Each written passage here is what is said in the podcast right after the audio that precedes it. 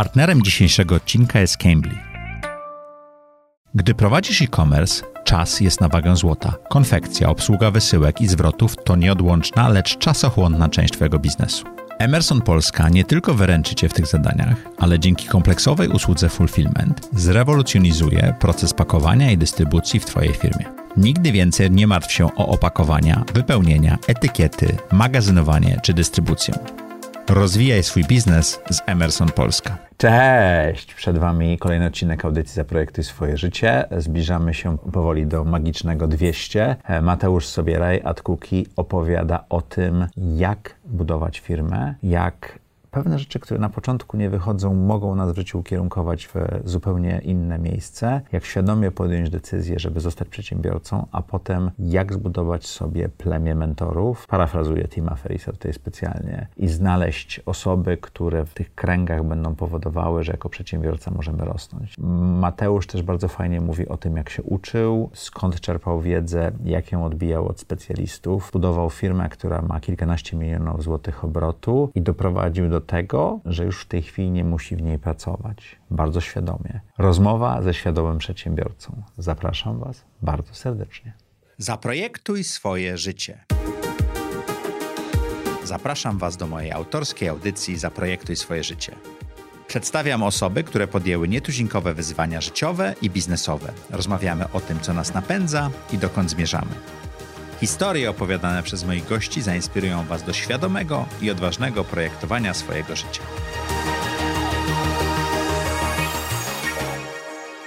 Witajcie w audycji Zaprojektuj swoje życie. Jak co tydzień, w czwartek o czwartej zapraszamy dla Was interesujących gości, zadajemy im trudne pytania, zastanawiamy się, na jakich wirażach życiowych sobie poradzili, a z których wypadli. Jeżeli jesteście tutaj pierwszy raz, koniecznie dajcie nam lajka, zostawcie suba, a najlepiej napiszcie komentarz po wysłuchaniu czy obejrzeniu tego odcinka. To nam bardzo pomaga, bo sztuczna inteligencja zarządza tym, jak inni nas widzą, a Wasze komentarze, lajki i suby bardzo w tym pomagają. Jeśli nie byliście jeszcze na zaprojektujswójbiznes.pl, zapraszam Was bardzo serdecznie, bo już 27 kwietnia robimy konferencję o biznesowym wzroście. Warto na niej być, warto porozmawiać. Jeżeli prowadzisz firmę, zapraszam Cię bardzo serdecznie, przybijemy piątkę. A dzisiejszym gościem jest Mateusz Subieraj. Cześć. Mateusz e, jest w IO, je, prowadzisz firmę AdCookie i masz taką dość długą przedsiębiorczą historię, jak na tak młodego człowieka. Już e, myślę nie tak młodego, ale faktycznie jakby nie liczyć tych aspektów przedsiębiorczości, to od lat nastoletnich myślę to się już przewija i pojawia. No to standardowe pytanie na początek. Jak wyglądało do tej pory projektowanie twojego życia? To, to ciekawe, bo właśnie jak rozmawialiśmy Wcześniej ten początek e, był zaprojektowany i to od czasów gimnazjum i to projektowanie nie wyszło. A co projektowałeś? A mianowicie ja już od y, gimnazjum wiedziałem, że jak dorosnę, to chciałbym być prawnikiem. Jakby i studia mhm. jakby prawnicze i być adwokatem to jest coś dla mnie. E, gdzieś tam moje otoczenie podkreślało, że tak, to ma sens, ja lubię prowadzić długie spory, argumentować i z reguły w tych sporach wygrywam, więc mam do tego talent. To nie powodowało eskalowania emocji. Lubiłem też wszystkie przedmioty, które kwalifikowały mnie do dostania się na studia prawnicze i tak wiesz, naprawdę od gimnazjum, całe liceum, a rozszerzona matura z historii, z WOS-u. Ja chyba przez całe liceum dostałem jedną czwórkę z historii, albo nawet nie. Czyli byłeś lekkim kujonem. No, to jest inny to, wątek, czy, czy ale, tak bardzo, ale bardzo ciekawy. Ja byłem mocnym prokrastynatorem, zdecydowanie, ale mhm. z drugiej strony ja byłem zawsze chorobliwie ambitny i nigdy nie zrobiłem czegoś takiego, że a dobra, najwyżej dostanę jedynkę i poprawię, nie? W sensie ja wtedy siedziałem dzień wcześniej i po prostu... A czyli nie, nie, nie uczyłeś się cały czas, tylko zakuwałeś Nie, przed... nie, zostawiałem na sam koniec i na sam mhm. koniec dopiero się uczyłem, ale faktycznie e, nie pozwalałem sobie, żeby odpuścić. No i wiesz co, i ta droga mnie wiodła przez dobre e, kilka lat, aż do momentu, kiedy już zdałem tą maturę i mogłem pójść na prawo dzienne na Uniwersytecie Wrocławskim, tylko okazało się, że sytuacja rodzinna i, i finansowa, no, która była różna, e, gdy dorastałem, no nie pozwala mi studiować, utrzymać się mhm. e, dziennie. Studia wieczorowe były bardzo drogie, o pracę na zmiany nie było tak łatwo wtedy, więc musiałem zmienić totalnie m, mm, kierunek projektowania mojego życia i, i marzeń. I to był wtedy taki trochę już strzał, no bo jak nie prawo, to co? Jak się z tym czułeś? Bo to jest coś, do czego dążyłeś przez lata, nie? Wiesz co, powiem szczerze, że ja przez e, dobre dwa lata e, miałem doła. E, mhm. W sensie takim, że kurczę, poświęciłem na to lata swojego życia, to było moje mocne marzenie. I obserwowałem, jak na przykład niektórzy, którzy dużo mniej się starali, są na tym prawie i studiują, a mi no, trochę jakby czynnik niezależny ode mnie, no bo sytuacja mojej rodziny i moje finansowe nie pozwoliła mi, żeby tam, e, tam być. Wybrałem trochę na chybił, trafił wtedy marketing, bo uznałem, że to też może być e, fajne, ale pamiętam... To nie była świadoma decyzja z tym marketingiem. Nie, to było raczej takie, co innego, jeżeli nie prawo, mhm. może mi sprawić e, e, radość. I wiesz co, i padło na marketing, ale pamiętam, że lata później, jak ja już pracowałem w marketingu, a mój bliski przyjaciel, e, z którym też jedną e, spółkę e, zbudowałem, skończył prawo i jest adwokatem, i jest prawnikiem, to zdałem sobie sprawę z tego, Jezu, jakim ja totalnie wypaczonym wyobrażeniem o życiu adwokata żyłem. Mi się wydawało, że to będzie jak troszkę w prawie precedensowym w Stanach, że ja muszę wyjść, sprawy sądowe, tak? argumentować tak? sprawy sądowe, to ma sens, co ja powiem, jakby Czyli to jest bardzo ważne. stosy dokumentów i czytania. A nie stosy dokumentów i interpretacji, więc ja chyba byłbym najbardziej nieszczęśliwym e, prawnikiem, e, gdybym nim e, został, więc e, no, to był taki zakręt życiowy, ale który myślę e, był koniec końców e, dla mnie bardzo dobry. Zakręt życiowy, po którym na zupełnie innym torze wylądowałeś. Tak, no, wylądowałem na torze marketingowym. To czego nauczyłeś się sprzedając powierzchnie reklamowe? Bo to chyba była twoja pierwsza praca. Wiesz co, jakby by, tak, to, to, to, to, była moja pierwsza praca i tu by, powiedziałbym dość mocno praca przedstawiciela handlowego, a mało marketingowa. Więc tam nauczyłem się budowania na pewno relacji z ludźmi, ale też takiego jakby przełamywania strefy komfortu do tego, że masz do kogoś pójść i coś mu sprzedać. A go nie znasz. A, a go nie znasz. I to nie jest tak, że on się do ciebie z tym zwrócił. I powiedziałbym, nie przychodziło mi to jakoś e, bardzo łatwo i wyniki akurat tam jeszcze nie były spektakularne, ale, ale nauczyło mnie to bardzo dużo. Takiej otwartości, takiego o, przełamywania się. No studia niestety, mimo że jakby później studiowałem e, zarządzanie i marketingowe specjalizacje, więc wydawałoby się bardzo zbieżnie do dalszej ścieżki kariery, ale niewiele mi to dało, natomiast e, na przykład działalność w, w studenckich organizacjach m, mm, i uczenie się od kolegów, którzy już byli na przykład brand managerami albo już działali w obszarze marketingu, no to to były najcenniejsze lekcje, które, które wtedy odbierałem, równolegle starając się łapać to, to doświadczenie zawodowe, no bo ja już wtedy wiedziałem, że, że, że to będzie klucz, jeżeli chcę pracować w tej branży, a nie, no, a nie tak naprawdę teoretyczne rzeczy, które uczy się na studiach. To co skłoniło Cię do założenia własnej firmy? Wiesz co, myślę, że dwie rzeczy. Po pierwsze, potrzeba kreowania, ale bycia niezależnym w tym, co ja robię. Ja bardzo lubię tą fazę, kiedy opracowuję jakiś plan, pomysł i później możemy wdrożyć to w życie. To kosztuje mnóstwo czasu, energii i często zasobów, więc bardzo lubię to nieskrępowanie, że jeżeli jestem niezależny, bo to ja założyłem tą firmę, no to, to, to, to ten aspekt dla mnie jest bardzo istotny w codziennym życiu. A drugie to, no to gdzieś tam zaobserwowanie niszy rynkowej, bo to był taki moment, kiedy ja już kilka lat e, pracowałem e, w marketingu. I zauważyłem, że rynek dzieli się marketingu internetowego na takie dwa główne segmenty. Jeden to są duże sieciowe agencje i one często wykonują bardzo dobrą pracę, ale tylko dla wąskiej grupy największych klientów. Klienci dla mnie ogromni, dla nich pewnie malutcy jakby trochę są zapomnieni, zapomniani, a z drugiej strony nie nadążałem za innowacjami. Pamiętam, jak wdrażałem pierwsze platformy RTB czy Programmatic Buying i to z izraelską platformą MyThings. I to jeszcze wybrałem sobie projekt związany z militariami, czyli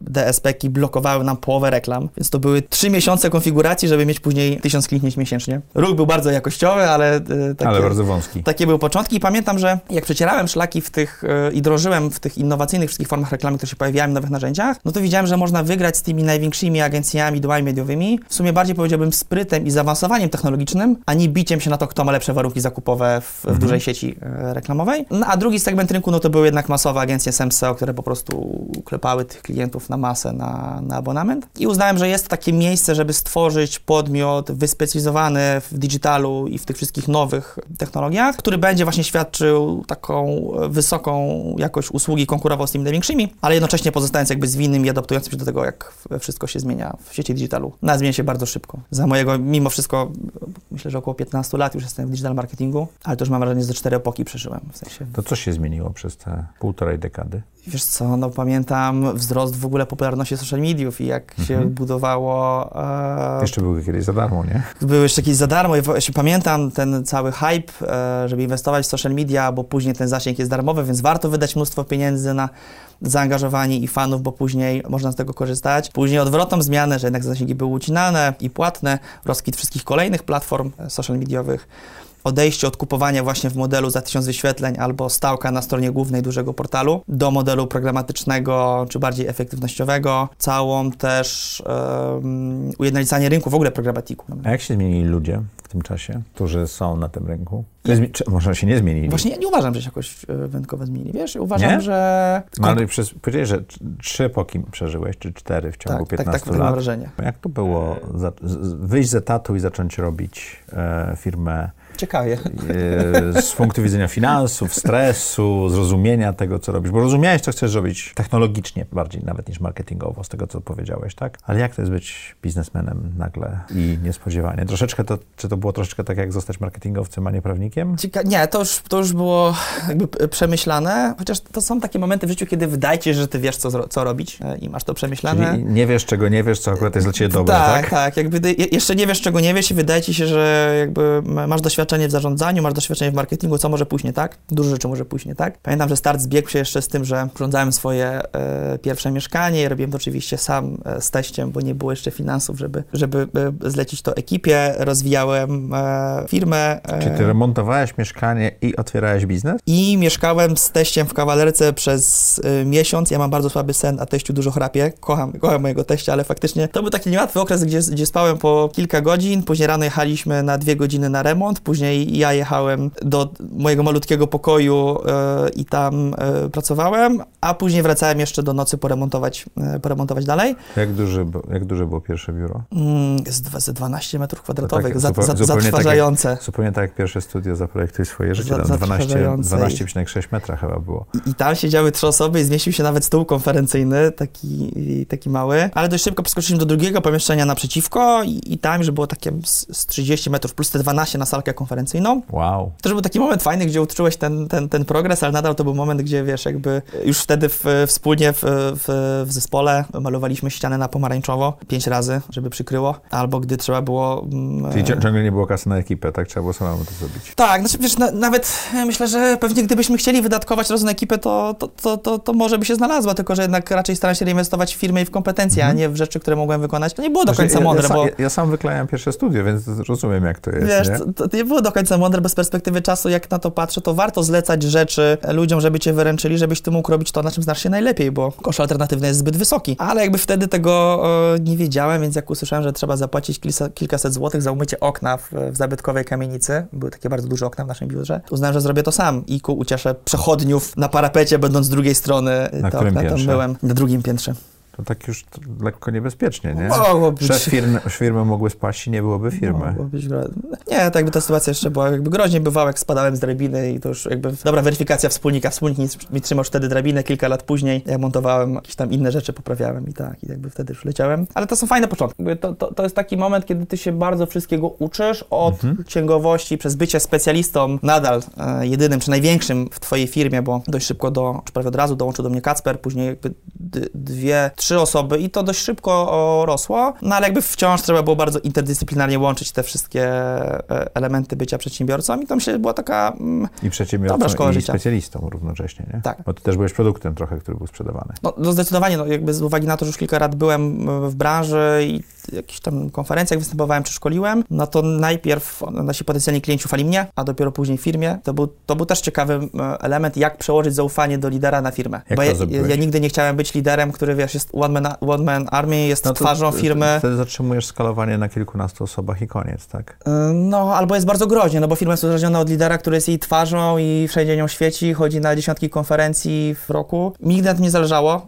Ty jak to zmieniłeś? Zresztą ja zawsze wiedziałem, że mnie bardziej kręci jednak faza budowania tego biznesu, a wystąpienie jest przy okazji dzielenie się e, Mhm. wiedzą. Ja robiłem tak, że jak już mieliśmy kilkanaście osób, to był ten moment, kiedy mm, e, przestałem być specjalistą. Jak zgłaszali się na przykład po jakimś wystąpieniu albo jeszcze z jakichś relacji do mnie potencjalni partnerzy i klienci, to ja po prostu uczciwie przyznawałem, że ja już jestem słabym specjalistą, w sensie, że zatrudniamy w firmie dużo mocniejszych ludzi. To już był też ten level, kiedy jak zaczynaliśmy, to ja mogłem robić prawie wszystko, nie? W sensie Mhm. ustawić kampanię w Programatiku, w, w Google i zamówić powierzchnię reklamową bezpośrednio z wydawcami. A też był ten moment, że to się tak skomplikowało, że trzeba było mieć człowieka osobno od każdej z tych, z tych rzeczy, więc ja po prostu robiłem to tak, że budowałem zaufanie do swojego zespołu, wskazując na ich kompetencje, które uczciwie rzecz biorąc były już znacznie wyższe od moich. I czy był taki moment, w którym poczułeś, że ta firma już bez ciebie sobie poradzi? Tak. Kiedy to Eee, było? Cambly to platforma do nauki języka, dzięki której opanujesz płynnie angielski, rozmawiając jeden na jeden z native speakerami. Spersonalizowany system nauczania opracowany przez zespół Cambly pozwoli Ci osiągnąć kolejne cele w nauce angielskiego. Dopasowane do Twoich indywidualnych potrzeb kursy, takie jak angielski dla biznesu, konwersacje czy przygotowanie do egzaminu, sprawią, że nauka będzie ciekawa i angażująca. Dzięki intuicyjnej aplikacji mobilnej i lekcjom na żądanie uczysz się w dogodnym dla Ciebie miejscu i czasie. Już dziś zacznij naukę z Cambly dzięki darmowej 15-minutowej lekcji. Skorzystaj z 20% zniżki na plan miesięczny z kodem ZTZ. Szczegóły znajdziesz w opisie odcinka. To był moment, e, kiedy po moim ślubie wyjechałem w podróż poślubną.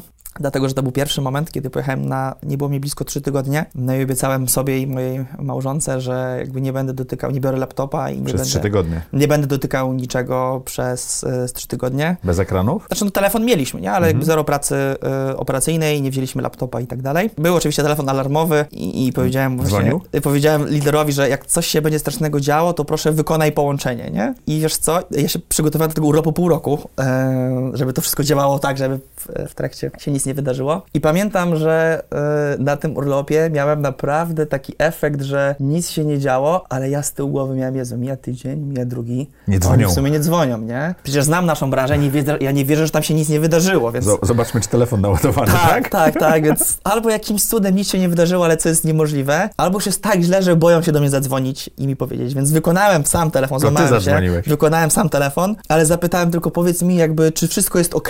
Jak usłyszałem, że nie no, nie martw się, jakby urlopu radzimy sobie, wszystko jest ok, tak by mi kamień z serca i mogłem kontynuować urlop. Czyli ta druga część urlopu po telefonie była lżejsza? Tak, tak, tak, była dużo e, Czyli miałeś taki była syndrom, dużo syndrom lżejsza. odstawienia trochę, nie? Miałem, miałem. Wiesz, ja wcześniej przez kilka lat, nawet jak jeździłem na urlopy, to one nie były długie i były w dużej mierze z laptopem, nie? Więc... E... Jesteś pracocholikiem? No, myślę, że zdecydowanie byłem. I tak. A już nie jesteś? Chyba nie. To, E, to ile pracowałeś w tych e, najbardziej szalonych czasach? Pracowałem. Skończę tylko ten wątek z tym urlopem, bo pamiętam to, to, to fajne uczucie, że gdy wróciłem e, z tego urlopu i zebrałem team i opowiadali mi i patrzyłem, co się działo, jak sobie z tym poradzili, to okazało się, że rzeczywiście działo się dużo, ale to było takie bardzo ambiwalentne, ale chyba najpiękniejsze uczucie w moim życiu, gdy czułem się dumny i niepotrzebny jednocześnie. Czyli, że tam się Mhm. działo, ale oni mnie nie potrzebowali, bo oni sobie doskonale poradzili mm, z rozwiązaniem tych rzeczy. I to był dumny rozumiem, a ten brak bycia potrzebnym, No jak, wiesz, na no ciebie, bo- jak na ciebie No zareagował? bo nagle się okazało, że, ego że, że, zaczęło- że, że wydawało mi się, że ja, wiesz, jakby beze mnie to, to, to, to, to nie ma szansy chodzić. Okazało się, że jednak może i to, to całkiem dobrze. Nie, ale to było połączone raczej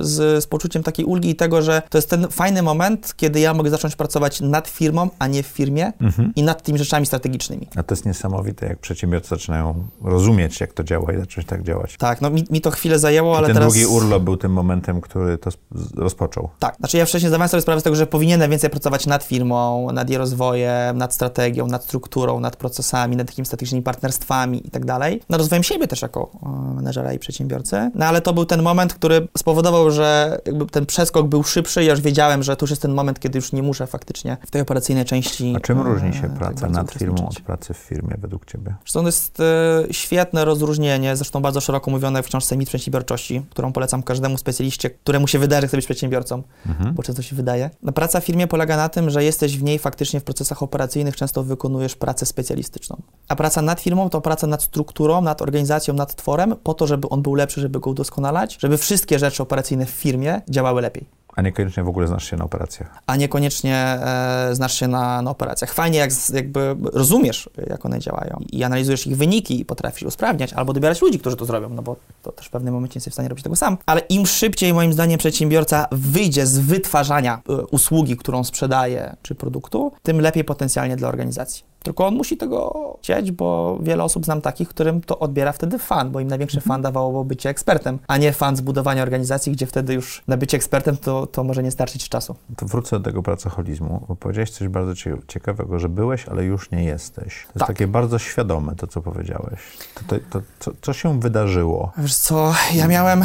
I z, jak, I z jak czarnej matni, nie używając słowa na D, musiałeś wyjść. Ostatnio rozmawialiśmy o tym z jednym znajomych, ze znajomych na konferencji w tym tygodniu i on mi wysłał taki wykres wypalenia zawodowego, gdzie było e, 12 e, etapów i dopiero sobie wtedy zdałem sprawę, że to ja byłem na 11. No i to już A był 12 taki... to już szpital, jak rozumiem. Tak? 12 to już tak, to już jakby załamanie i potrzebujesz opieku, opieki mm, specjalistów. Zresztą no ja zawsze pracowałem bardzo dużo. To bez różnicy, czy na etacie, czy u Mhm. siebie. I to było To po- mówiłeś, po- że, że przygotowując się do studiów też dużo pracowałeś. tak? Też, no ja, ja na, na, na studiach było znowu to samo. Ja nie byłem niestety systematyczny, ale jak już przychodziło o, co do czego, to jakby nie mogłem się poddać i faktycznie siedziałem i po nocy działałem. I zawsze pracowałem bardzo dużo, po kilkanaście y, godzin dziennie i dwa razy uderzyłem zdrowotnie o ścianę. Raz jeszcze jak nie miałem firmy, drugi raz jak już miałem firmę i mam na Z myśli... powodu pracy? No tak, tak, z powodu przepracowania, wiesz, bo to był taki moment, kiedy ja e, pracowałem bardzo dużo, spałem mało i pamiętam, że zaczęły mi się problemy e, ze stresem, z, z bezsennością, ale też z jedzeniem.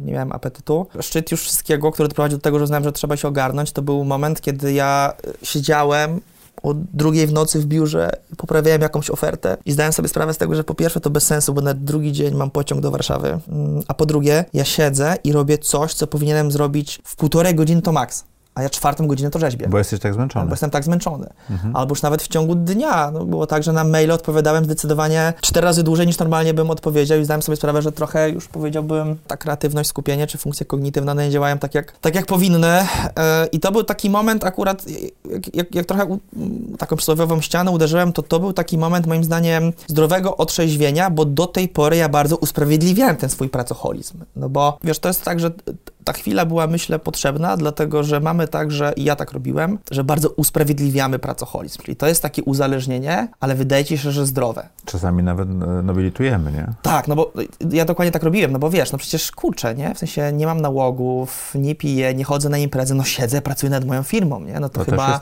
To chyba zdrowa rzecz, nie? Że To jakby siedzę i w nocy, i w nocy to o, robię i, i walczę z tematem, ale no to nie było zdrowe, nie? Jakby zdecydowanie to, to, to nie jest zdrowe podejście. I jak miałem już ten moment y, gorszy, to tak sobie siadłem i myślałem, mówię, kurde, ja jestem już totalnie przepracowany, mój organizm odmawia mi posłuszeństwa, a jestem dopiero tu, a moje ambicje i cele są tu, nie? To jakby jak przeskoczyć ten gap, no bo zwiększanie ilości jednostek czasu mojej pracy, to, na pewno nie jest droga, bo ja już jakby to e, wyeksploatowałem do, e, do maksimum, więc coś trzeba z tym robić. No i to jest taki etap, który zaczyna u mnie kilkuletnią o, mocną podróż na pracę nad zdrowymi nawykami i nad zarządzaniem swoim czasem, produktywnością i tak dalej.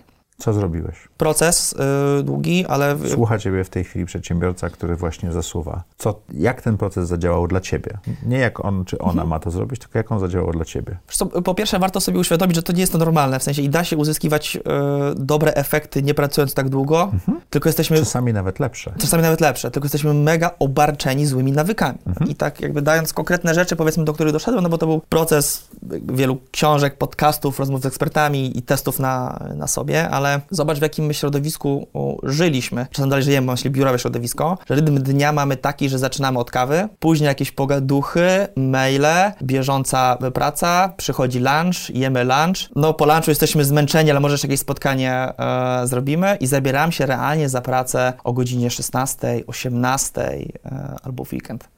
Mm, Zapytajcie ludzi u siebie w firmie, kiedy i gdzie pracują nad bardzo trudnym zadaniem, które mają do wykonania, analiza, raport i tak dalej. I większość wam odpowie, że wieczorem, jak już nie ma nikogo w biurze, albo jak mają spokój w domu, albo w weekend.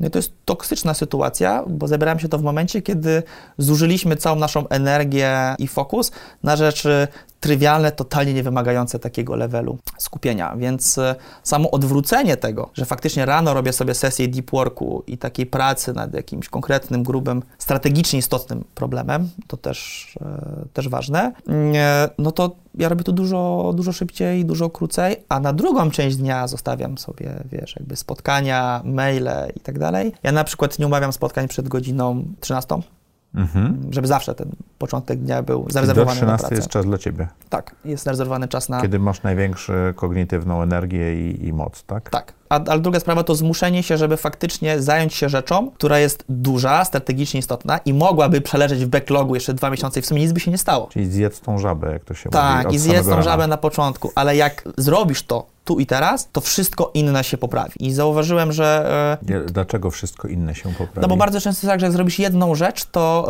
e, ważną, dużą, to wszystkie inne będą miały mniejsze znaczenie albo nadasz pędowi, który spowoduje, że wszystkie te pomniejsze zadania, które ci się wydawały, że są istotne, przestaną być istotne. Albo bardzo szybko je też e, zrobisz też, tak? Tak, albo bardzo szybko je mhm. zrobisz. Jakiś taki konkretny przykład. Pracujesz nad promocją swojej firmy, mógłbyś napisać 32 artykuły jakby i publikować tak przez długi czas, a może uda ci się wydać raport jeden i zrobić jedną rzecz, ale którą pobierze 10 razy tyle ludzi, który będzie dużo, który będzie dużo bardziej unikalną formą. Mhm. I teraz zamiast iść na łatwiznę i robić te kolejne mniejsze rzeczy, albo odpisać na kolejne tony maili, zrób jedną rzecz, która to zmieni. Okay. E, zautomatyzuj, wdróż nowy proces, mhm. opracuj nowy szablon, nową formatkę. Wszystko inne później będzie łatwiejsze. Ja, ja mam taką zasadę, która dla mnie bardzo dobrze działa. Jeżeli coś w przyszłości oszczędzi mi czas, chociażby automatyzacja czy wydelegowanie dobre, to jestem gotów zainwestować bardzo dużo czasu w to i energii, czyli jeżeli jest nowa apka, która mi coś ułatwi, to ja ją zainstaluję, nauczę się jej, wdrożę i ona mi odda, nie wiem, godzinę w tygodniu na przykład. Bomba. To jest bardzo dobra zasada. Nie? Czyli w pewnym sensie inwestujesz czas, żeby go w przyszłości odzyskać. Tak. A to jest najcenniejszy zasób, którego jakby nie jesteś w stanie później multiplikować. Tak, kasę można zarobić, nie? A, a, a czasu tak. już nie da się po, powiększyć. Ja od Michała Szafrańskiego, jak ty był,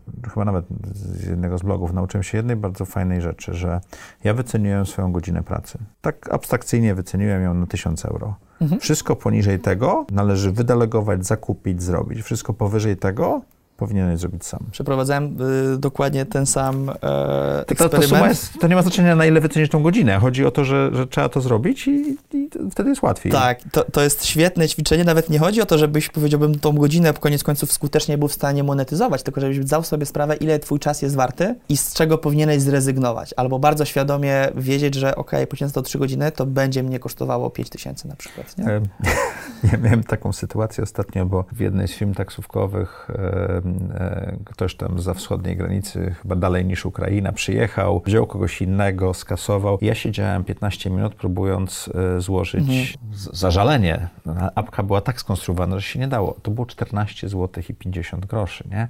I w momencie stwierdziłem, że dobra, nieważne jest taki pewien poziom wkurzenia z powodu tej sytuacji, ale całe ten siedzenie w tym nie miało sensu. To prawda, warto to zrozumieć. Ja miałem kiedyś taką ciekawą rozmowę z jednym z organizatorów konferencji, który narzekał, że przychodzą do niego ludzie i narzekają, że podniósł ceny i konferencja jest za droga. A ta konferencja kosztowała naprawdę kilkaset złotych. I ja tak mówię, wiesz co, tylko dla mnie zdecydowanie i to kilkukrotnie więcej jest warte to, że ja wytnę dzień pracy swój i czterech moich ludzi zespołu, których biorę na tę konferencję, niż to 800 zł, którym zapłacimy za uczestnictwo, nie? Przecież mhm. to jakby nas w sumie udział w tej konferencji kosztuje pewnie 10 tysięcy, jakby podliczyć ilość I to, osób, i to, które wzięliśmy. I to nie są bilety, nie? To jest czas, który po pierwsze te osoby mogłyby monetyzować, a ja bym mógł zainwestować w, mhm. w coś innego. To jest realny koszt, więc jakby no, ale inwestujesz to... w rozwój, dzięki temu będziesz mógł później prawdopodobnie tak, znaczy lepiej obsługiwać klientów. Tylko to to jest najlepszy weryfikator tego, czy to jest dla mnie wartościowy event, czy nie. Nie to, ile kosztują, wiesz, te wejściówki, czy one kosztowały 200 zł mniej, czy więcej. Tylko to, że byłem w stanie wziąć cztery osoby zespołu i siebie i dzień poświęcić na bycie tam, bo wiedziałem, że to nam jest potrzebne i wiedziałem, że to będzie dla nas korzystne. Dobra, miało być o projektowaniu życia, a dwóch przedsiębiorców gada o oszczędzaniu czasu. Z, ważna rzecz, jedna z najważniejszych. Myślę, że tym spuentować na koniec jeszcze. Tak, trzeba będzie, no bo czasu nie, da, czas, czasu nie da się pomnożyć. Jak duże jest w tej chwili Adkuki? 50 osób, e, pomagamy około 100 markom e, w skali roku na 12 rynkach. Jak duże obroty macie? 14 milionów złotych obrotu i pewnie mhm. zapytasz o EBITDA. Jak powiesz, to dajesz. Nie, wiesz co, teraz tak naprawdę staram się nie generować, tylko reinwestować, bo to też była dla mnie e, cenna nauczka, ale między 1 a 2 miliony złotych takiego zysku operacyjnego. Mhm. Ale większość kasy inwestujesz tak, w wzrost? w tym roku też zdecydowanie, tak. Dobrze. Ile czasu Ci zajmuje zarządzanie firmą w tej chwili? To jest taki cudowny moment, że coraz mniej, a niedługo wcale. Jakby, Sprzedajesz firmę? E, doszedłem do tego momentu, to budowanie autonomii organizacji trwało bardzo długo i faktycznie proces a. przekazywania wszystkich rzeczy, którymi się zajmowałem do naszego leadershipu i jestem teraz w takim fajnym momencie projektowania swojego życia, że pewnie jak się nasza rozmowa ukaże, to już przekażę już ca całość e, władzy i obowiązków naszym liderom i e, mojemu wspólnikowi, obecnemu dyrektorowi operacyjnemu i ja już wychodzę całkowicie z zarządzania i z operacyjnego zaangażowania pozostając e, w Radzie Nadzorczej tylko i szukając tam okazji inwestycyjnych. Czy jakiś business development będziesz robił, tak? Czy też inwestycyjny development? Tak, wiesz co, no ja zrozumiałem bardzo mocno, że jak rozwijaliśmy AdCookie, które jest agencją digitalową, marketingową, chociaż teraz pracujemy bardziej jako partner, do którego outsourcujesz na godziny dział marketingu i masz taki świetny miks kompetencji, jakich zawsze potrzebowałeś, a trudno połączyć w jednej osobie. No ale jednak to jest firma usługowa. I pamiętam, że jak chciano nas kupić, czy w nas zainwestować, to ja sobie zdałem sprawę po pierwsze, że ewaluacje firm usługowych są słabe, po drugie, że w tym naszym biznesie największą wartość daje nie to, że my będziemy mieli kolejnego klienta, robili 42 SEO, mieli coraz więcej ludzi, bo wręcz wraz ze wzrostem skali ta ilość problemów się komplikuje, a ten wzrost jest jakby cały czas okupiony tą samą ilością e, pracy. Ja sobie zdałem sprawę, że dużo większą wartość daje, jaką wartość my wnosimy firmom, dla których pracujemy. Wartość, którą dostarczacie jest dużo większa niż te godziny, które są opłacone. Tak, jest dużo więcej warta niż realnie to, mhm. ile jakby bierzemy za, za te godziny pracy. Więc nasza ścieżka rozwoju jest taka, żeby nie skalować e, firmy w nieskończoność, tylko żeby teraz inwestować w podmioty, które wiemy, jak wyskalować używając marketingu. I ja też widzę, że to Czyli jest dla mnie się bardzo... właścicielami firm za to, że tak. potraficie je rozwinąć. Tak. E, no i a z drugiej I strony. To jest, to jest krótkoterminowo, to zżera koszty, bo nie masz cashflowu na, na ludzi, tak. ale długoterminowo dla ciebie jako współwłaściciela spółki generuje olbrzymią wartość.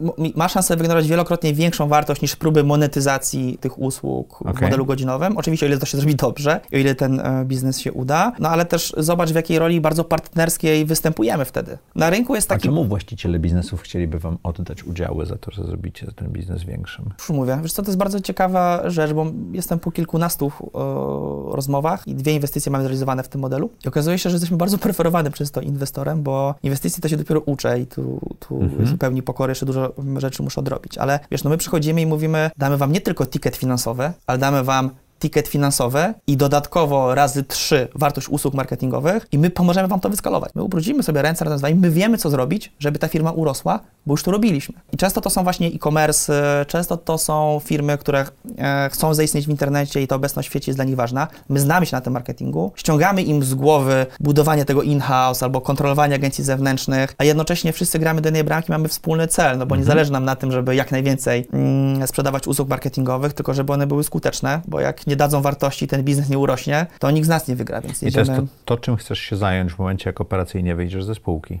Tak, i to jest taka rzecz, e, nad którą jak myślałem, to to jest rzecz, która może dać wartość, ale też, które mi może sprawić mnóstwo frajdy, bo ja zdecydowanie no, czynnikiem u mnie motywującym numer jeden i, i, i to wychodzi z obserwacji wszystkich badaniach HR-owych, Harrison Assessment i tak dalej, które robiliśmy, że ja mam potrzebę wyzwań jako najsilniejszy czynnik mnie motywujący. Jakby. Czyli jak firma, która działa operacyjnie dobrze i tak dalej, jest dla ciebie nudna? Ja trochę wtedy więdnę, w sensie trochę mi brakuje... A jeszcze e... lepiej, więdniesz. Ja trochę tak i miałem takie momenty, kiedy po prostu w AdCookie było wszystko dobrze i pamiętam, że przychodziłem do domu i Magda coś się stało, coś tak, nie, wiesz, tylko no właśnie tak, nic się nie stało. Tylko tak, tak, nie wiem, może byśmy jakiś, zrobili jakiś projekt, może byśmy otworzyli jakby filię w Stanach i tak może dalej. Może granat rzucić, tak? No jak się pojawia kryzys, to wtedy dostaje energii, e, też dłużej, to prawda.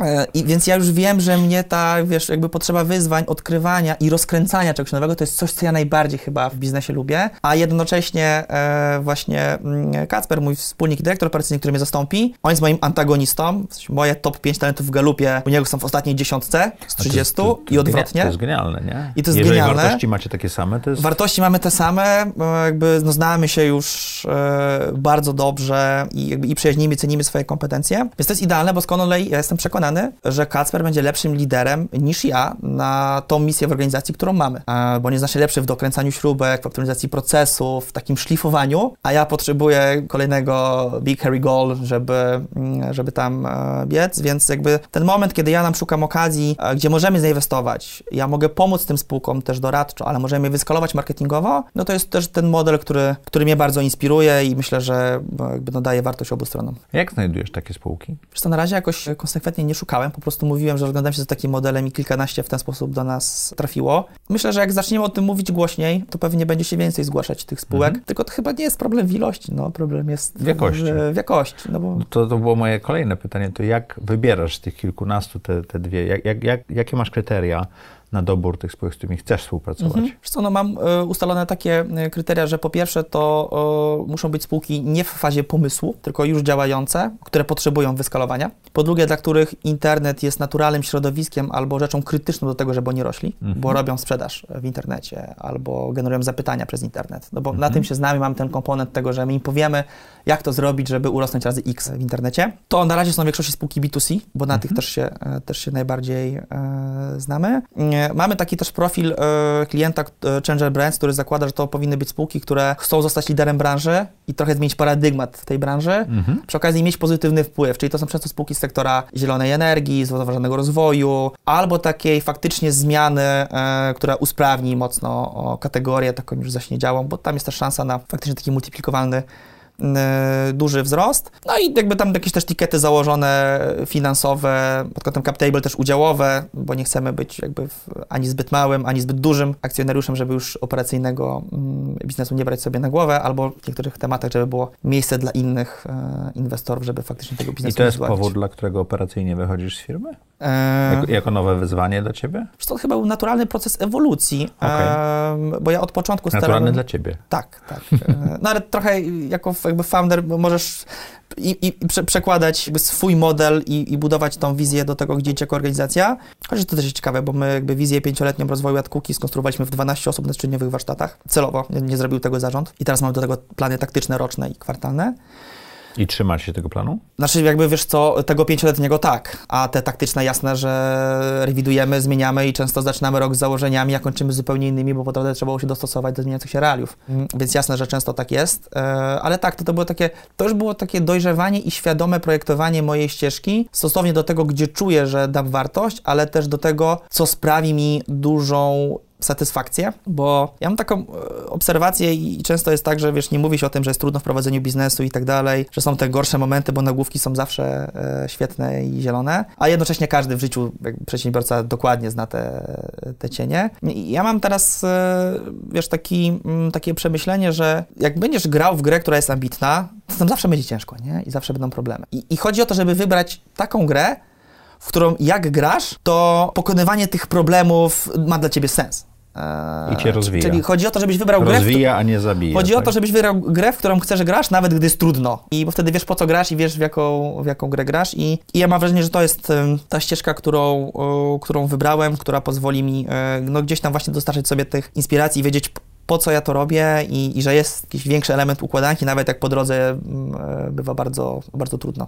Jesteś przedsiębiorcą, który się rozwija. E, mówiłeś, że chodzisz na konferencje dalej. Jak się uczysz, żeby... Skąd czerpiesz wiedzę, żeby właśnie takie, wiesz, ze specjalisty stać się e, liderem, a z lidera stać się e, współwłaścicielem? Ja w ogóle bardzo e, lubię się uczyć, ale faktycznie co dwa lata się zaskakuję, ile rzeczy nie wiedziałem. E, gdy wydaje mi się, że już... To czego że, ostatnio że, nie wiedziałeś? Że już dużo się nauczyłem. No wiesz co, ostatnio właśnie dużo o tych inwestycjach się uczę mhm. i dużo o procesie przekazywania władzy w spółce, czy tak rozmawialiśmy, jakby jak, jak nazywać sukcesją, exitem, czy w jaki inny sposób, mhm. ale jakby e, to było dla mnie też bardzo istotne. Ale e, ja mam taki schemat, jak potrzebowałem się uczyć w firmie, który mi fajnie e, zadziałał, że jeżeli brałem się za dany obszar, na przykład ułożenie procesu sprzedaży, to czytam dwie, trzy książki na ten temat, żeby rozeznać mniej więcej. Słucham w międzyczasie sporo podcastów yy, i sporo artykułów. Później spisuję sobie przemyślenia na ten temat, jak ja bym to zrobił, jak bym to ułożył w naszym przypadku. I staram się umówić dwie konsultacje z najmądrzejszymi ludźmi, jakich znam w tym temacie.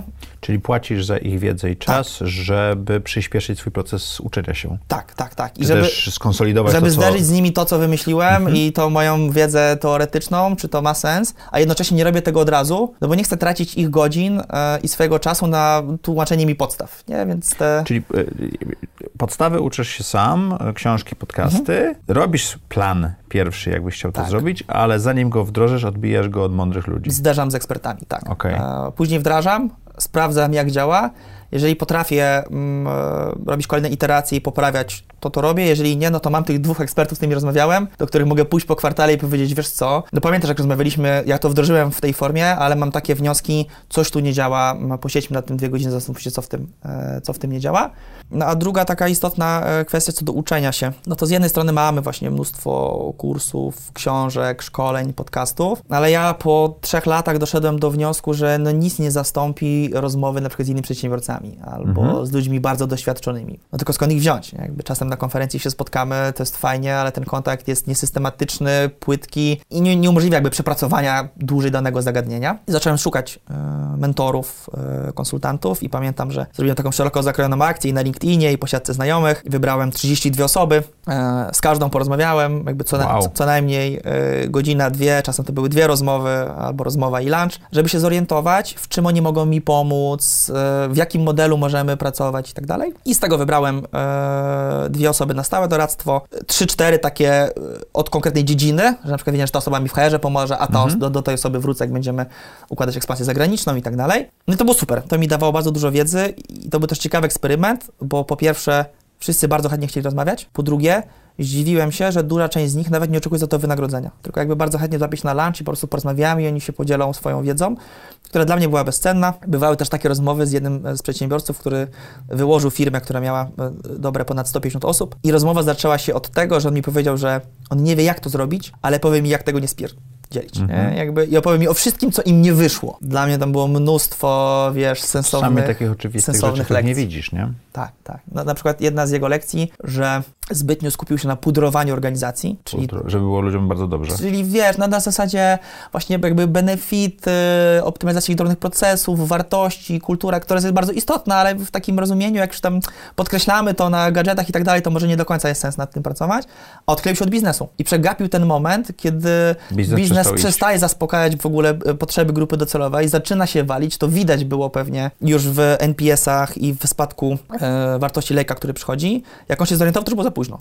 Mhm. Po prostu inercja spowodowała, że on nie był w stanie odpowiednio szybko skręcić i uratować tego biznesu. I bardzo cenna mhm. lekcja, że o biznes zawsze musisz dbać, bo jakiego ci zabraknie, to zabraknie ci tlenu i nie będzie czasu naprawiać e, to niczego innego. dbanie o biznes i o klientów. Macie klientów w 12 różnych krajach. Czym się różnią potrzeby marketingowe firm z Polski od E, firm spoza Polski. Czy, mhm. czy się czymś różnią, mhm. bo może, może tak nie jest. Co, ja od razu też powiem, że e, w dużej mierze to jest obsługa na tamtych rynkach, ale jednak firm polskich. Natomiast e, mieliśmy przyjemność pracować e, dla kilku klientów z zagranicy i potrzeby są często bardzo podobne, ale specyfika rynku mhm.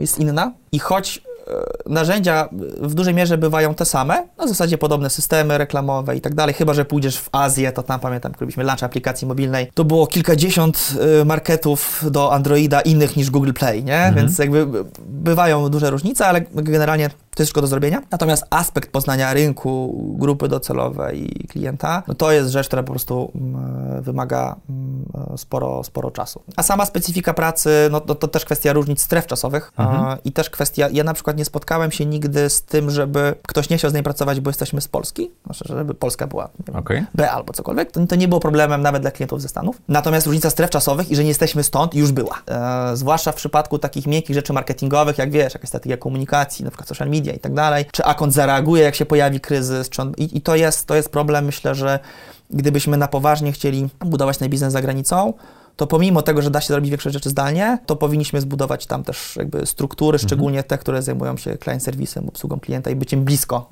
e, marki, dla której pracujemy. Jesteś członkiem EO, czyli Entrepreneur Organization.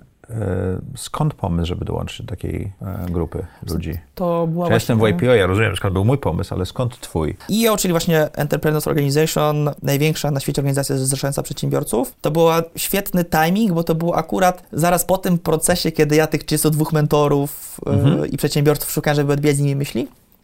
Zacząłem szukać organizacji, ale mm, do IPO byliśmy jeszcze y, za mali. Te wszystkie kluby biznesowe, gdzie tam się spotyka po to, żeby sobie coś sprzedać, mieć toną wizytówek, to, to, to, nie było to, czego ja zupełnie szukałem. Nie? Szukałem odbicia myśli i, i, i, i wiedzy, E, z, z innymi przedsiębiorcami. No i pojawiło się EO mm, e i to była świetna rzecz. Ja dołączyłem jak dopiero w sumie tworzyliśmy chapter i było nie wiem, z 8 osób, 6, 8. E, Czyli od samego początku. 8 osób, czyli praktycznie od samego początku, zanim oficjalnie się chapter mm, otworzył. Teraz pewnie jest około 50. Przez dwa lata byłem e, członkiem zarządu. Super było obserwować tę organizację, ale super jest być jej częścią i wymieniać się wiedzą z innymi przedsiębiorcami, bo o, po jakimś czasie buduje się taki level zaufania, że no naprawdę e, jesteś w stanie pokazywać sobie, jak u Was działają te systemy, mm, wymieniać się tą wiedzą w bardzo nieskrępowany sposób. No jest jeszcze instytucja, forum, Wspominałeś audycji e, kilka razy, jak to funkcjonuje, co miesięczne spotkania, gdzie jakby mówimy co u nas, ale też przepracowujemy często jakieś jeden, dwa problemy danego uczestnika. Mogą być w ogóle e, zawodowe, ale mogą być i często są jakieś tam prywatne. Mhm. No w i... mastermindach, które ja prowadzę, jest ciekawa rzecz, że na początku zaczyna się od biznesowych, ale tak po roku, dwóch to więcej tematów jest osobistych, niekoniecznie rodzinnych, tak ale dotyczących mnie jako osoby, mojego ego, tak. e, niż e, samego problemu czysto biznesowego. To było bardzo ciekawe, bo powiedział, że jak ja usłyszałem, usłyszałem, jaka jest formuła tych spotkań, bo to też jest fajne, że ona jest, jest narzucona, więc jakby trochę formuła powoduje, że nie może ci nie wyjść to spotkanie, mhm. e, no bo ona cię prowadzi. Znaczy, może nie wyjść, jeżeli odejdziesz od formuły. Tak, tak, tak, ale ona ci pomaga jakby robić to dobrze, tak żeby było to wartościowe. I pamiętam, że jak to mówię, oj, no to przecież zanim się ludzie, od... to nie będziemy przerabiać 90% biznesowych tematów, nie? No zupełnie odwrotnie. Naprawdę trzecie mhm. już spotkanie, czwarte już wchodziły mocne tematy e, prywatne i co znowu ciekawe, okazało się, że bardzo często inni mają podobne doświadczenia. Czyli znów wydaje się, że jesteś wyjątkowym przedsiębiorcą, któremu zawsze wiatr wieje w, w oczy, wszystko pod górkę i tak dalej. Okazuje się, że wcale nie. Inni, inni mają, też mieli okna, nie? Inni mają bardzo jakby podobne problemy w każdym z tych obszarów. No i to jest super cenne, mhm. Mm, że oni mogą ci o tym powiedzieć. Mateuszu, jest taki moment w audycji Zaprojektuj swoje życie, że zadajemy naszym gościom podobne pytania. Nawet mamy taki hashtag trudne pytania. Wiem, że słuchasz, więc pewno jesteś trochę przygotowany. No właśnie, jak próbowałeś się przygotować, ale uznałem finalnie, że za dużo jest rzeczy i zobaczymy, jak wyjdzie na spontanie. Czyli mamy spontan. Odważny zobaczymy. gość, odważny. Czy możesz opisać najlepszą decyzję, jaką podjąłeś w życiu? I tu pytanie, czy zawodową, czy prywatną? Tak. Okej. Okay. Zostanie przedsiębiorcą zawodową, związanie się z moją obecną małżonką e, prywatną, e, bez dwóch zdań, która jest moją... Nie wymienić, tylko opisać, było e, pytanie.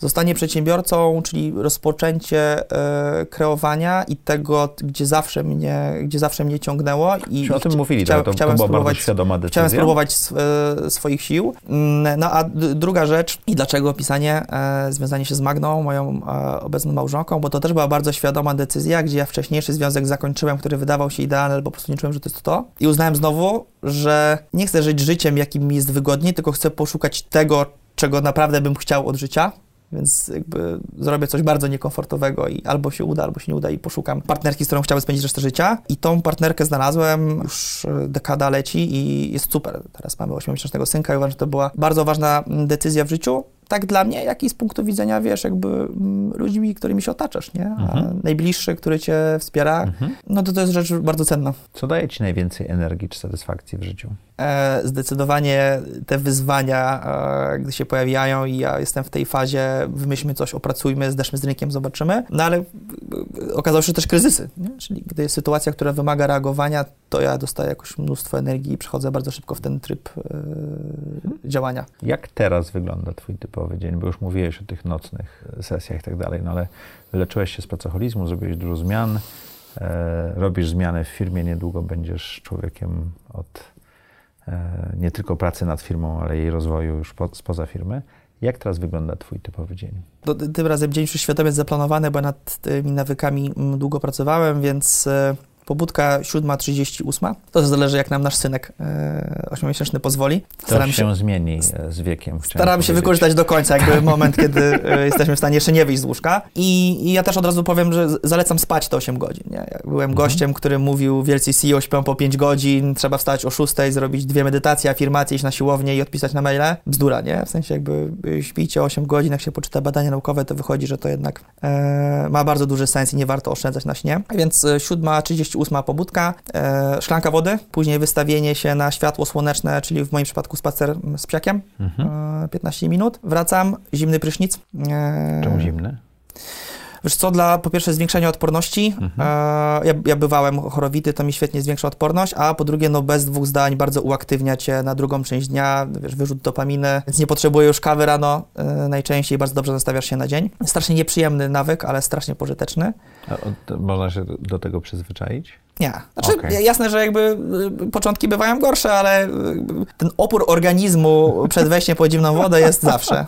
I to jest taka ciekawa bariera, nie? No bo to się nie zabije, to nie jest żaden wysiłek, no po prostu musisz przekręcić kurek i stanąć pod zimną wodą. A jednak ta bariera jest. E, więc zimny prysznic, później śniadanie i teraz bardzo staram się, żebyśmy jedli śniadania e, nie w pośpiechu, tylko rodzinnie. Ja, jest, ja też słabo gotuję, ale akurat śniadania się nauczyłem robić i, i, i często ja je mm, e, przygotowuję. No i później siadam do pracy. Później jest ten moment, kiedy z reguły mm, nabydę do biura albo Magda e, przejmuje maluszka. I ja mam tą taką sesję z 3-godzinną deep worku. No i dalej ten czas od e, powiedzmy e, 13-14 w górę e, wygląda różnie, bo czasem są wtedy właśnie jakby spotkania, kole. Mm, Czasem dalej praca, czasem jeżeli już czuję, że jestem po prostu wypruty po tej sesji porannej, nie mam siły, to idziemy na dłuższy spacer albo idę na e, siłownię poćwiczyć. No i wtedy w zależności od tego, co się wydarzyło w środku dnia, ten wieczór właśnie albo robię sobie drugi slot jeszcze, żeby z, z godzinkę, półtorej popracować, albo jak pracowałem wcześniej, no to ten, ta, ta, ta druga część dnia jest bardziej już takim tematem idźmy na długi spacer albo e, pójdę poćwiczyć. Końcówka dnia jest e, też myślę bardzo istotna, bo jak miałem te problemy ze snem i długo nad tym pracowałem, no to zawsze wieczorem staram się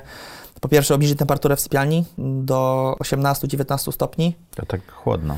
Tak, no uwierzcie mi, zmierzcie temperaturę w sypialni, bo jak wam się wydaje, że jest zimno, to, to pewnie jest 22 stopnie, nie? E, albo 21, czyli jeszcze trochę za dużo. E, ale warto ją obniżyć, bo organizm potrzebuje obniżyć temperaturę ciała, żeby szybciej zabrać w głęboki sen, więc e, będziecie lepiej spali, jak obniżycie tą e, temperaturę. Ciężko w naszym świecie wyeliminować całkiem światło niebieskie przed e, snem, bo to nawet nie chodzi o ekrany, ale światło LEDowe, które mamy w domach, to jest to samo. Więc ja mam takie nakładki na okulary, które mi blokują światło niebieskie, żeby faktycznie już ta melatonina, e, poziom melatoniny sobie rósł i, i żebym lepiej zasnął. No i, i na sam wieczór e, staram się raczej skończyć właśnie z, z książką, żeby już się też wyciszać. E, to samo zmieniamy muzykę. U mnie muzyka mnie też wiedzie przez cały dzień i na przykład my usypiamy i nasz maluszek się tak też nauczył, że świetnie usypia przy, przy Norze Jones albo przy Katie Melua, nie? To sobie Mhm. jakby... Czyli taka spokojna muzyka. Tak, jego nuty i on wtedy już usypia. A czy mógłbyś przestać coś teraz robić, co by poprawiło twoje samopoczucie albo spowodowało twój rozwój? Marzę o tym, żeby nauczyć się w końcu przestać angażować w nowe pomysły, które wydają mi się świetne. Ale to wynika z FOMO, czy z, Nie, mam z, taki tego, talent- z tego odkrywania twojego? Tego tak? odkrywania mam taki talent, że wiesz, jakby, jakby duży entuzjazm do rzeczy, które wydają mi się sensowne i warto byłoby zrobić. Tylko w pewnym momencie zawsze jest więcej dobrych pomysłów, niż jesteś w stanie zrealizować. A z tym moim, wiesz, jeszcze wrodzonym, że jak się za coś wezmę, to ja nie mogę tego zrobić po łebkach i odpuścić, no to zdarzało mi się kilka razy, że to już był moment, kiedy mogłem bardzo, powiedziałbym, świadomie panować nad swoim czasem, a zbyt dużo zobowiązań na siebie e, wziąłem e, i, i faktycznie mógłbym częściej rezygnować i odmawiać. I uczę się tego. Miałem efekt FOMO, jak odmawiałem właśnie kilku inwestycjom, gdzie mi się wydawało to bardzo sensowne, ale najbliższe 4 miesiące chcę sobie zrobić takie, e, wyjeżdżamy za granicę, ja nie chcę pracować więcej niż kilka dni w miesiącu i tak bardzo jeszcze jakby z dystansem i świadomie na to wszystko spojrzeć i doprojektować tą moją ścieżkę. Czyli znowuż y, po- podróż poślubna, teraz jest podróż po zmianie w firmie, żeby zrobić taką Tak. świadomą pauzę, tak? Żeby był taki rodzinny czas, ale żeby był też dystans, wiesz, do tego, co mi się wydaje, że chcę robić, czy ja na pewno to chcę robić i w jakiej formie. Bo prawdopodobnie będzie tak, że jak wrócisz, to będziesz miał świeże spojrzenie na to. Tak, i, i to też jest taki super moment, kiedy możesz się zastanowić i w zasadzie możesz się zastanawiać tak długo, jak będzie ci potrzeba, bo nie masz presji, gdzie musisz się zaangażować w jakiś kolejny.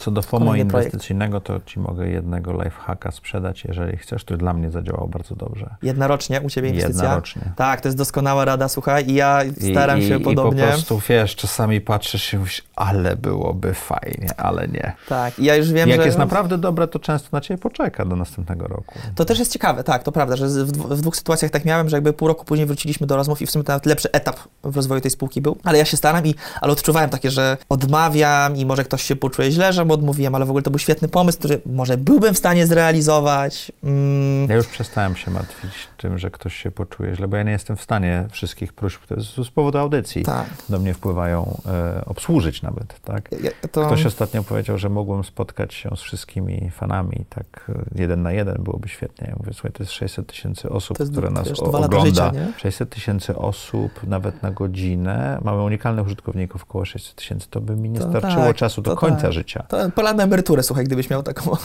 Nie, nie, to po prostu bez szans, bez szans, nie? Więc ja, się, ja Także- się tego bardzo uczę. Jestem Nawet- jakby świadomy, ale no, No, esencjalistę dobra. dwa razy czytałem, ale bardzo się tego uczę, żeby jakby wdrażać w życie. Dobra książka. To już kolejna, którą rekomendujesz. Jaką masz supermoc? Powiedziałbym, że rozwiązywanie problemów i bardzo dobre łączenie kropek. W sensie bardzo często jest tak, że ktoś do mnie przychodzi, na przykład też jakiś inny przedsiębiorca, bo jestem teraz zaangażowany już w pięć spółek i kilku doradzam. To też się staram jakby hamować. I bardzo często jest tak, że oni do mnie przychodzą z problemem, z którym się zmagają przez x czasu i ja nagle wpadam na to, jak to połączyć, jak znaleźć rozwiązanie w, Mhm.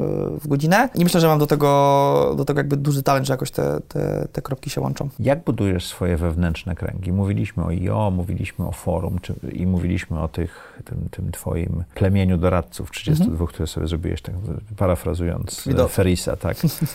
Czy jeszcze są jakieś metody, w, w, gdzie budujesz te swoje wewnętrzne kręgi, niekoniecznie biznesowe, które cię wspierają? Tak, wiesz co, no przede wszystkim nauczyłem się też tego, że trzeba je budować. Nie? No Świadomie. Bo, tak, bo po pierwsze my jesteśmy wpisywani w jakiś kontekst e, środowiska, ludzi, rówieśników, rodziny. Po drugie ten kontekst ma ogromne implikacje jakby na całe nasze życie, na Mhm. ścieżkę zawodową, na mindset I, i jakby badania pokazują, że jak się obracasz wśród osób, które są na przykład aktywne fizycznie, to masz 40% mniejszą szansę, że będziesz otyły, albo że będziesz ci łatwiej zrealizować twój cel, więc e, to jest ważne, żeby to świadomie w ogóle robić i ja się staram po prostu teraz z jednej strony odmawiać tam, gdzie nie czuję, że to jest dla mnie, a więc pewnie dla drugiej strony wartościowe, a a z drugiej strony aktywnie podtrzymywać te relacje, na których mi bardzo zależy, a na które często nie było czasu, przez to, że raczej ulegałem temu, co do mnie spływa, a nieświadomie jakby jak kierowałem tym, gdzie chcę płynąć, z kim rozmawiać, z kim budować i teraz na przykład przy okazji tych inwestycji, dla mnie bardzo ważnym czynnikiem też jest to, czy tam są nie tylko zaradni, przedsiębiorczy ludzie, ale czy są mądrzejsi ode mnie, czy ja się od nich czegoś nauczę. I będziemy siebie wzajemnie stymulować. To jest, to jest Szukasz też super pokoi, w istotne. których nie jesteś tym mądrzejszą osobą. To jest dla mnie super, super rozwojowe. Tak, więc jakby świad, świadome, e, świadome, świadome projektowanie tego, myślę, to jest e, Teraz mam dla Ciebie rzecz. ciekawe pytanie, bo jesteś w trakcie przemiany, czy też tuż przed jej nastąpieniem. Opisz trzy rzeczy, które chciałbyś robić za trzy lata. To jest e, e, ciekawe mm, e, pytanie. Po pierwsze, chciałbym kilka tych inwestycji, o których mówimy, zrealizować i to pewnie nie będzie Mhm. okres, kiedy one się będą dążyły ku, ku exitu, bo pewnie to będzie taki okres między 3 a 5 lat, zanim one się zamkną, ale żeby być częścią kilku naprawdę fajnych projektów, które zmieniają coś e, najlepsze, na lepsze Mhm. w, w swoich kategoriach, bo to mnie bardzo inspiruje. Po drugie, chciałbym e, mieszkać w różnych miejscach na świecie i to jest nasz plan na najbliższe e, kilka lat, żeby e, korzystając z tego, że możemy pracować zdalnie, czy wszystko robić zdalnie, no to pomieszkać w różnych miejscach na świecie po kilka miesięcy. I po trzecie, świadomie zarządzać swoim czasem i mieć go dużo, na co, na to chciałbym, na, na co chciałbym go mieć i na rodzinę i na swoje pasje. Mhm. Żeby to już nie czynniki zewnętrzne nigdy mi determinowały, co robię i kiedy Tylko robię, tylko żebym ja bardzo nad tym e, świadomie panował. Mocne.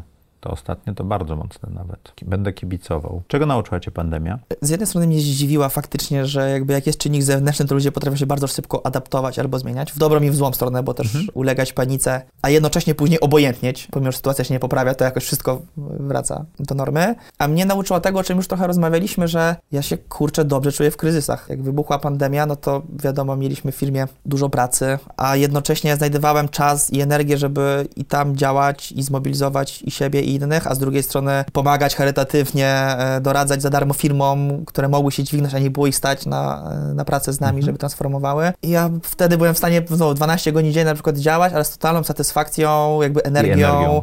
E, I, i to mnie tego sobie nauczyło, bo to był jednak taki duży bodziec i, Mhm. i impuls, powiedziałbym, kryzysowy i sytuacja, w której trzeba i było się odnaleźć. mm, ogólnoświatowy. Tak, tak. Wszyscy, wszyscy przez to przechodzili. Książka która? A książka, która zmieniła moje życie, ja bym powiedział dwie życiowo. E, Solve for Happy, Mo Gaudat. Mhm. Czyli rozwiązuj e, w kierunku szczęścia, tak? Tak Trochę taki, tak, by jak, to, ja to tej jest nie znam, to muszę sobie książka o tym, gdzie inżynier Google próbuje znaleźć wzór na szczęście. I to jest jakby e, bardzo, bardzo ciekawa książka. Próbuje znaleźć wzór na szczęście po tym, jak odkrył, że mając dużo nie jest szczęśliwy i po tym, jak umiera jego syn w następstwie nieszczęśliwego wypadku. I Mhm. mógłby za to obwiniać, obwiniać wszystkich naokoło. I to jest taka bardzo ważna książka życiowa, którą można przeczytać. E, druga to Viktor Frankl, Człowiek w poszukiwaniu sensu. A e, biznesowo powiedziałbym, że Scaling Up jako podręcznik jest super rzeczą, ale powiedziałbym, że bardzo niedoce... Masz? Mam kilka wersji. Tu jest chyba wersja po angielsku. Tak. Tak, Verne, Verne jest niesamowitym człowiekiem. Tak. I, I zalecam wersję książkową, bo wykresy się wysypują na Kindle, mm, jak kupicie e-booka. Eee, a tego się też nie da słuchać, to trzeba przerobić. To jest, Nie, nie, tak jakby podręczniki trzeba, bo po prostu zaznaczasz, wracasz to do taki tego. no, no, no, notatnik nawet Tak. czasami, tak. Ale książka e, biznesowo-życiowa, bardzo jakby czasem niedoceniana, myślę, to jest Atomic Habits. I to jest świetna książka, która nauczy was, jak wdrażać zdrowe nawyki w życiu, ale też w biznesie, Mhm. a później jest nawet dodatek. Świetna, wiecie dlaczego? Dlatego, że ona nie uczy, że żeby osiągać e, swoje cele i wielkie rzeczy, to trzeba mieć nie wiadomo jaką siłę woli, być nie wiadomo jak zdeterminowany. Zupełnie odwrotnie. Nie? Trzeba mieć zbudowane dobre nawyki. Trzeba, trzeba zaplanować swoje nawyki i zbudować kontekst tak, żeby nam to ułatwiał i żebyśmy tej swojej Mhm. si- siły woli nawet nie musieli, powiedziałbym, nadwyrężać, tylko żeby środowisko nam e, sprzyjało. To więc... tak jak twoje spotkania po 13. Tak, więc dla mnie jakby game changer co do tego, jak dalej projektowałem swoje życie. Miała być jedna książka, było pięć chyba, jeśli dobrze liczę. To więcej możemy podesłać jeszcze, gdyby. Zaprosimy cię do społeczności Zaprojektuj swój biznes, tam będziesz mógł napisać, bo bardzo często wymieniamy fajne książki, super. więc to jest super.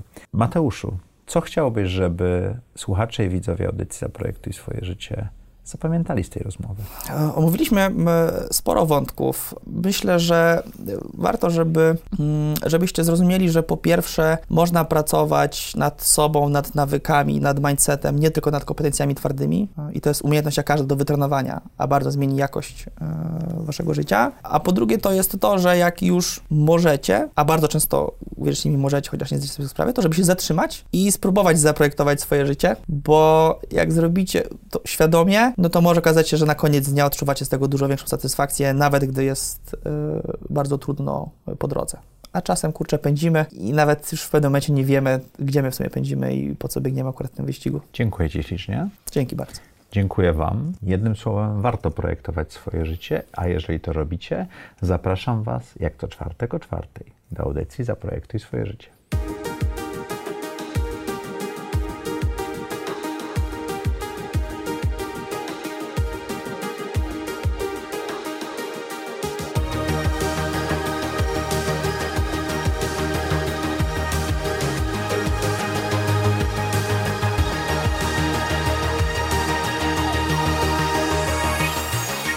Zaprojektuj swoje życie.